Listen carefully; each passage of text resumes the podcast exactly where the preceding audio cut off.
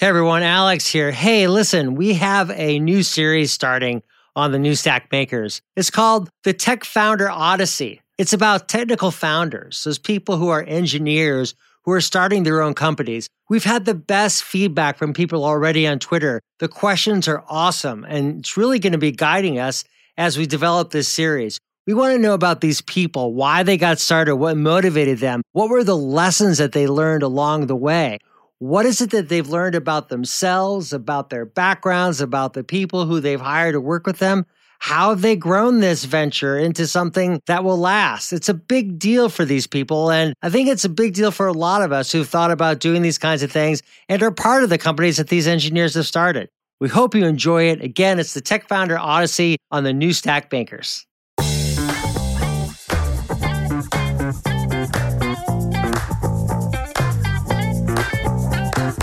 You're listening to the New Stack Makers, a podcast made for people who develop, deploy, and manage at scale software. For more conversations and articles, go to the newstack.io. All right, now on with the show.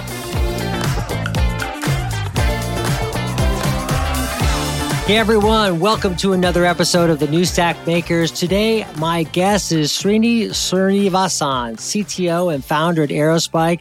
Srini, it's very nice to see you today. Thank you, Alex. A pleasure to be here. I first would just like to know what you do at Aerospike. I know you're a founder there, and but you're also the CTO. Maybe you could tell us about Aerospike a little bit, then we'll get started in just talking a little bit more about your experiences. Right. I have a background in database technology from a long time ago. After I worked in some large companies initially building database technology, I worked for almost a couple of decades in systems that used databases, mostly in interactive TV and mobile applications. You know, think of the kinds of things that you see today on your iPhone. We were building those in the early 2000s before they became mainstream. During that process, I discovered that traditional databases couldn't handle these high scale, real time applications for the internet and mobile users. And that's what started this journey to build Aerospike as a high performance and low latency database that is able to service, you know, hundreds of millions to billions of users. And that's kind of how Aerospike came about. Well, I would love to talk about the architecture at some point. Maybe we'll get to a little bit in this conversation, but more so, I'm really curious about those years when you were building those components and what were those experiences? Who are the people that you met that you remember now who helped you discover some of these insights, for instance? In thinking through low latency and scale?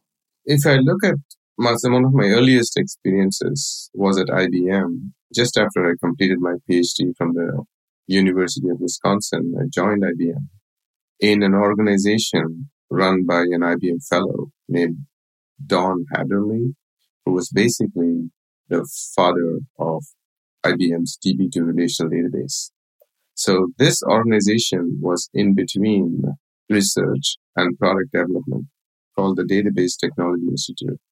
And what I learned in that initial set of products that I worked on continues to this day. You know, it's, it's pretty much shaped a lot of my career. We built systems before they became mainstream and then we pushed it into the product. So that's why it was in between research and product development. So we could take the latest in technologies and push it into the product development space and that's essentially uh, started off my career. Over the years, I have met amazing people when I moved to startups, people who essentially, you know, are so good that even a group of about five to six people can build an important product which is used daily by millions of users. You know, that's kind of an experience I had in various startups. And especially one of the startups I was in had a founder who basically believed that anything was possible. Well, that might sound so, what I would call impossible in some sense, but what it gave me was many of the things that I used to think were impossible. I learned by experience were just very, very hard. There are always a few things that are impossible. And the trick to building the kinds of companies and the kinds of products that I have been working in over the years is to isolate the impossible from the really, really hard problems. And the really, really hard problems can be solved by the kinds of people I've met with in my career, you know, starting with Donald Haderle, but there have been a number of people over the years who have influenced me. Uh, the interesting thing why I brought Don Haderle up was when we started Aerospike, he was the first one I went back to for advice as to how to make this company succeed. And he's been an advisor to us for the entire life of this company. How did you get to know him? How did that come about? Well, I got to know him because I joined IBM and then I quit. so until then, I observed him in IBM. And essentially, I had a very interesting conversation with Don before I left IBM to go to a startup where I was actually, you know, much younger then and a lot more impatient, I would say, than I am today. So I was essentially very frustrated at the speed of pace of what was happening and so on. And I still remember the conversation with Don was Don was really smiling at me and laughing and going like, don't worry, Srini, you've taken an interesting step forward. And I think you will figure out what's actually the right thing to do. And what that told me was two things. One is there's always a time when an engineer like myself who wanted to challenge myself, I would have to go out into areas which are uncomfortable, that is, try new things. But also, what Don and team had built at IBM is interestingly what I'm trying to build at Aerospike today. So there is this cycle of things. People have to first go learn how to do things, and then they can do something hopefully really consequential. Again, with the people I talked about, you know, it's not just people do this by themselves, not at least in the kinds of work that I do. We really need to work with extremely smart and competent people and capable people who come up with new ideas and we are able to work and collaborate together to build a better system than what each of us do by ourselves, right? So that is kind of the journey, which I really enjoyed, frankly, through the years. What did people like Don, you know, and others who you met teach you about being part of a team? and in essence now leading a team? To some extent, when I started off, I never really wanted to lead a team. I wanted to be an architect. You know, I wanted to build leading technologies, obviously, work with people, collaborate. But leading a team was the last thing in my mind. In fact, I would make it very clear that I wouldn't want to manage. I wouldn't want to do these things. But very quickly I realized because of the kinds of work that I was doing, essentially trying to bring to mainstream technologies or applications or systems that are at the state of the art, so to speak. Nobody else was going to actually manage a team to make it happen once we invented it. So you would have to roll up your sleeves and get into the nitty gritty of managing people, figuring out how to inspire them, how to solve problems, not just for our team, but also to with customers, with partners and so on. So there is a level of management that just creeps in. And I kept going from company to company. And every time I would start as an individual contributor, a few years later, I would learn from everybody that I would have to manage. So eventually, that's kind of how we came to it. it. It is almost a necessity, but there is something also even more important because what you cannot do as a single person, you can do it as a team of people, right? Mm-hmm. You can solve bigger problems, essentially world class problems can be solved by a small team of world class people. And uh, in the case of Aerospike, it's not just Aerospike, which is world class. We stand on the shoulders of giants, as they say. The work that has happened, billions of dollars of investment from uh, storage companies by Intel and Micron and various other, Samsung, for example. Also processors that have been invented and researchers through the years, you know, who have invented technologies on distributed systems. We have built on top of that. We've also invented our fair share of algorithms which have been patented. You know, we've over a dozen patents. So we basically, all of this comes together in building a system which can handle the kinds of requirements of real-time applications. And, and that's kind of how the team works is you not only work with the team that you're working with right now, you're leveraging and working with teams outside the area you're in on which you depend on. And all of that pretty much builds the technology industry today. You mentioned two things in particular that I picked up on. You talked about being a contributor to a team and eventually becoming experienced enough and working on that project to become a lead, I would expect. Mm-hmm. But you also talked about the need to inspire. And clearly, Don is a person who inspired you. What have you learned about inspiration and what's your thoughts on it and your approach to keeping people motivated and excited about their work? The first thing about inspiration is honesty, is to actually face the situation that you're in front of without fear of obviously. I mean, there's always some fear. Not having any fear is also not healthy. But definitely with complete honesty is really important. Because once one is honest, you're able to get the trust of the people you're working with. So honesty leads to trust. Now, once you have trust, I think there can be collaboration because now people don't have to worry about watching their back and so on, right? You can make mistakes. And then you know there is a trusted group of people and they will actually watch your back. All of those are bases. And then with a team like that, you can now set goals, which seem impossible to start with, like I was saying earlier. But these are hard goals. But with the combination of honesty and trust and collaboration, you can lead the team to essentially solve those hard problems. And the interesting thing about inspiration is you inspire everybody to give their best to solve the problem. You're actually focused. And in some cases, you have to be honest enough to realize that you don't have all the skills required to solve the problem. And you should be willing to go out and get somebody new to help you with that. And all of that is part of the inspiration, you know, setting the goals and then creating this trusted environment with brutal honesty, which enables people to collaborate and thus get to the basically the goals that we set, which is kind of the inspirational part is eventually you look back and you go like, wow, did we actually do that? And that's the level at which you can lead teams. You know, I've learned that over time. And I've seen Don do that in my short stint at IBM, but then I hope I have been able to do that at Aerospike in the last 12 years. How do you set that up for teams at Aerospike?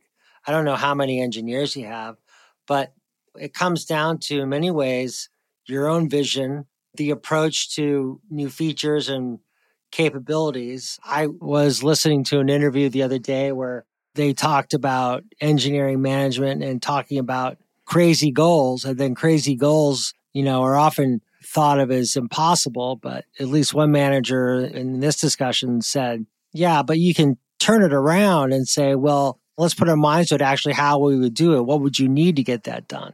Right. So I'm just trying to get to the idea of like, how do you even approach developing this honest culture, so to speak? And what are you doing building so when people walk in that door to interview, you're almost like making them part of this process to see if they're going to actually work out all right? I think the fundamental thing about this is I work in software development, which means it's really 100% about the people. So when you're trying to actually solve a hard problem, you better make sure you have a set of people who are capable of doing that. That is the number one thing. Now, in terms of the mechanics of how you go about doing it, I'll give you an example of what we went through maybe four or five years ago.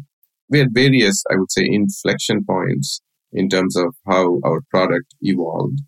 The first one was our hybrid memory architecture, which myself and my co-founder, Brian Bulkowski, worked on the first couple of versions. And we basically built out the system with a very small team of people who joined a couple of years after we started the company. The important thing is the two of us solved problems because it was easy, right? We're just two people. And the problem we can solve is about what can be solved by a few people.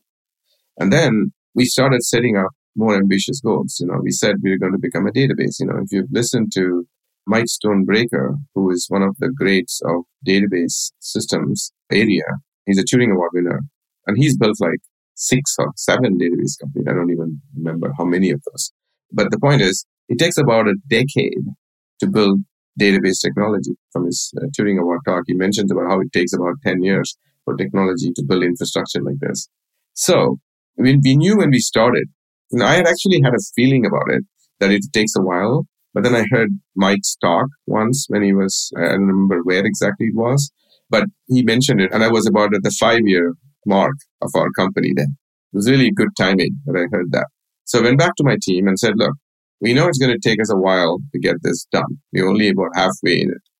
So we're going to build a feature called strong consistency into our database. We were initially focused on performance at scale, which we wanted to maintain as we added strong consistency. Think of money transfer transactions and so on, where you cannot even lose a single bit. Now, people will be very unhappy when they withdrew $20 that the banks thought they withdrew $200. I mean, that's going to result in them removing or canceling the, the moving their bank account, right? So strong consistency by itself, it has been, the problem has been solved a long time ago. But we had set ourselves the task that we have this system, which is really fast. Can we maintain the speed? What are the trade-offs that we have to make? Is it even possible to do that? We postulated it was possible because we had to do that. Because if we didn't become a database, our five years of work is not going to be useful anymore, right? So we set ourselves a challenge. And frankly, we didn't know where the breakthroughs were going to come.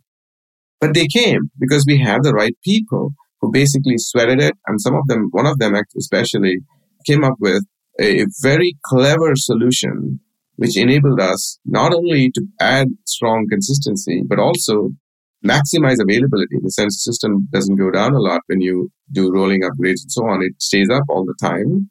And it was also very, very fast. We maintained it in a set of setting.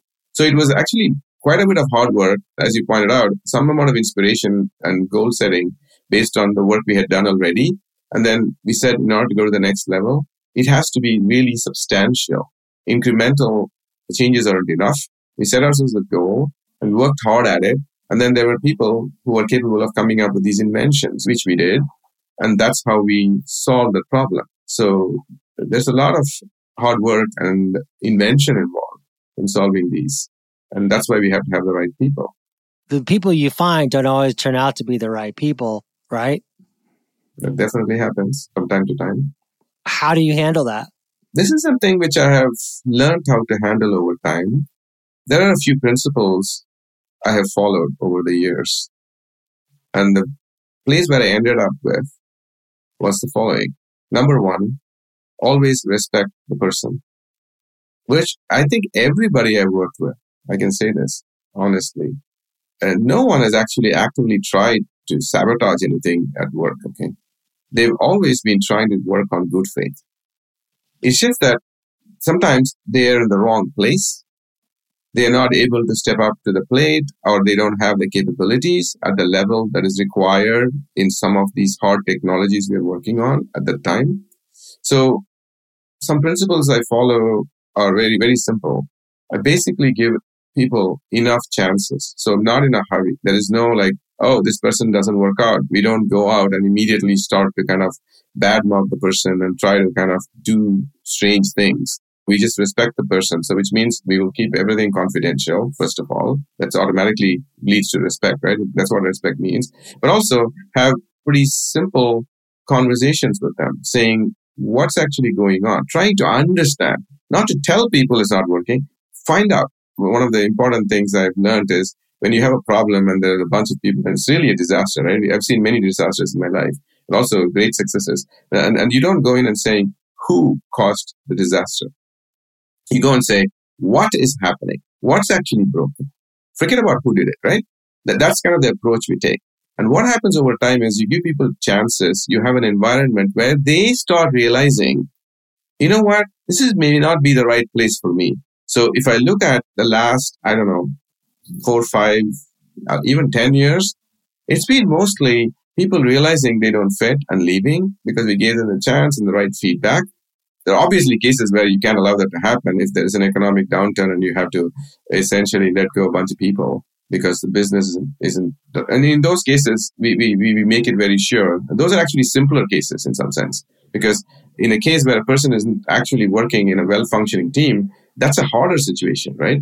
In some sense, because you will reduce the productivity of the team if you keep a person who's slowing down the productivity around for too long. So you have to be honest and get them to see the point. In many cases, I'm friends with, in fact, in most all cases, I'm, I'm still in touch with people who we've let go or moved along because they realize that there is no personality involved here. It's just a situational issue. I'm not always like this, okay? Just so you know, in the early parts of my career, I made a lot of mistakes in these situations. But over time, I felt that given the situations, we have to be respecting the individual and give people a chance to make it right and give them a chance to actually move on too. And, and that actually works better if you can afford it. Unless you have a case where economically you have to cut, then you do it in a fair way. What are you learning right now? There's a macro economy in play and it's gone through some shifts The software development market still continues to grow. But what are you learning now as an engineering founder about your company, your place in the world, your individual perspectives? It varies depending on the company you are, right? For, for somebody like Aerospike, which is a really small company, obviously we have to be more careful about how we spend our money and so on. Maybe our growth will be a little slower. But as a small company, we have both I would say, certain challenges, but also certain opportunities. What we can do as a small company, because our burn rate is not that much, we can offer to move investments around so we can prepare for when growth starts again. And this is something which is interesting, right? I've noticed in the Valley is during economic downturns, it's the best time to start a new company. Why? Because you don't get buffeted by a lot of noise. You get a chance to try out your technology, test it out, figure out if it works. And by the time growth returns, you are better positioned to take advantage of it.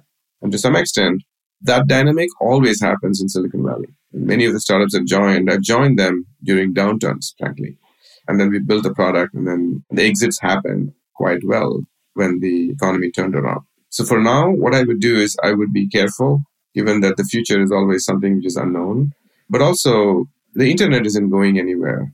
Okay, the mobile usage isn't going anywhere. People's expectation of online isn't going anywhere. We are in the real time market. You know, what I've seen is if the internet always doubles, the usage always doubles in a certain period. It might be 18 months now instead of 12 months and it's going well, but it's happening. Okay.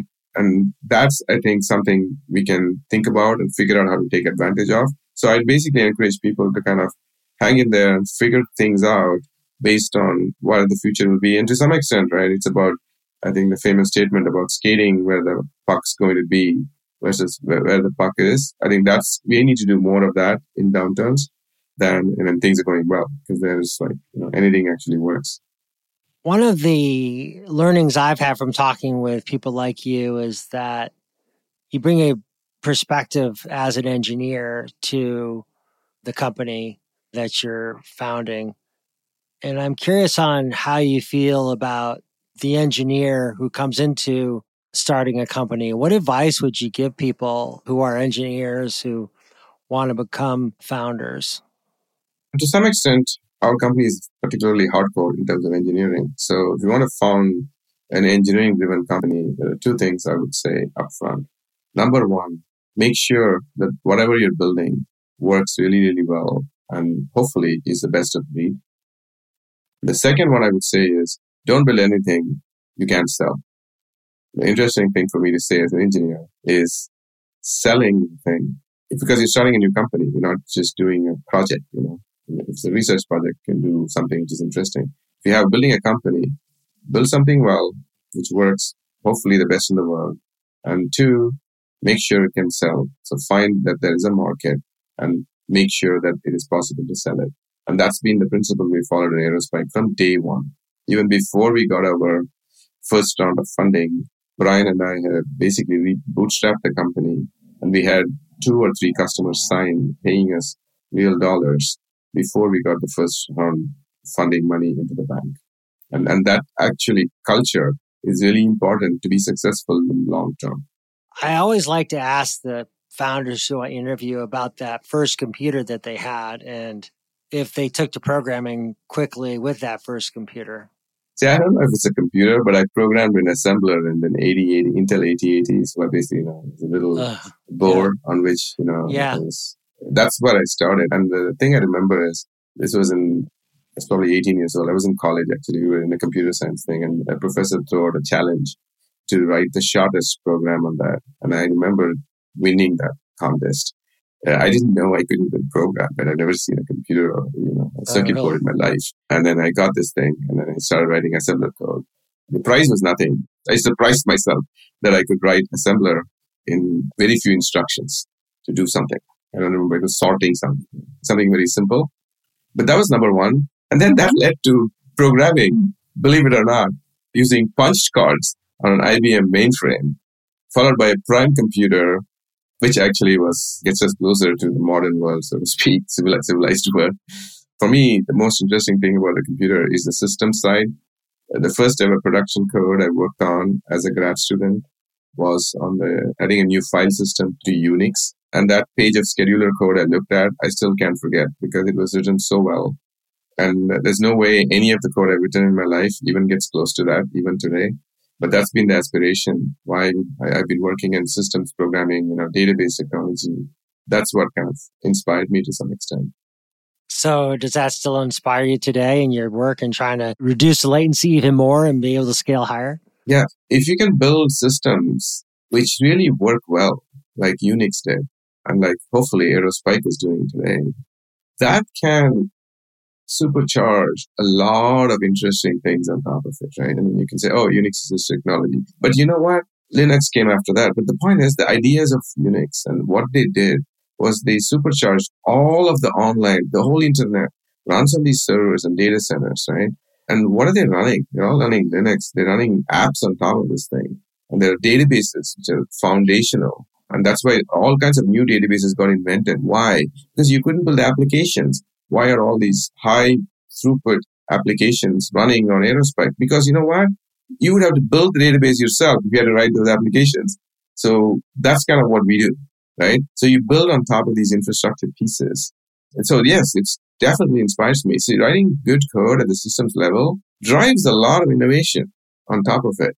It's a foundational thing. Because if you didn't have these infrastructure pieces, you couldn't build your applications. You couldn't add new user experiences every day, which people do, and deploy them at scale.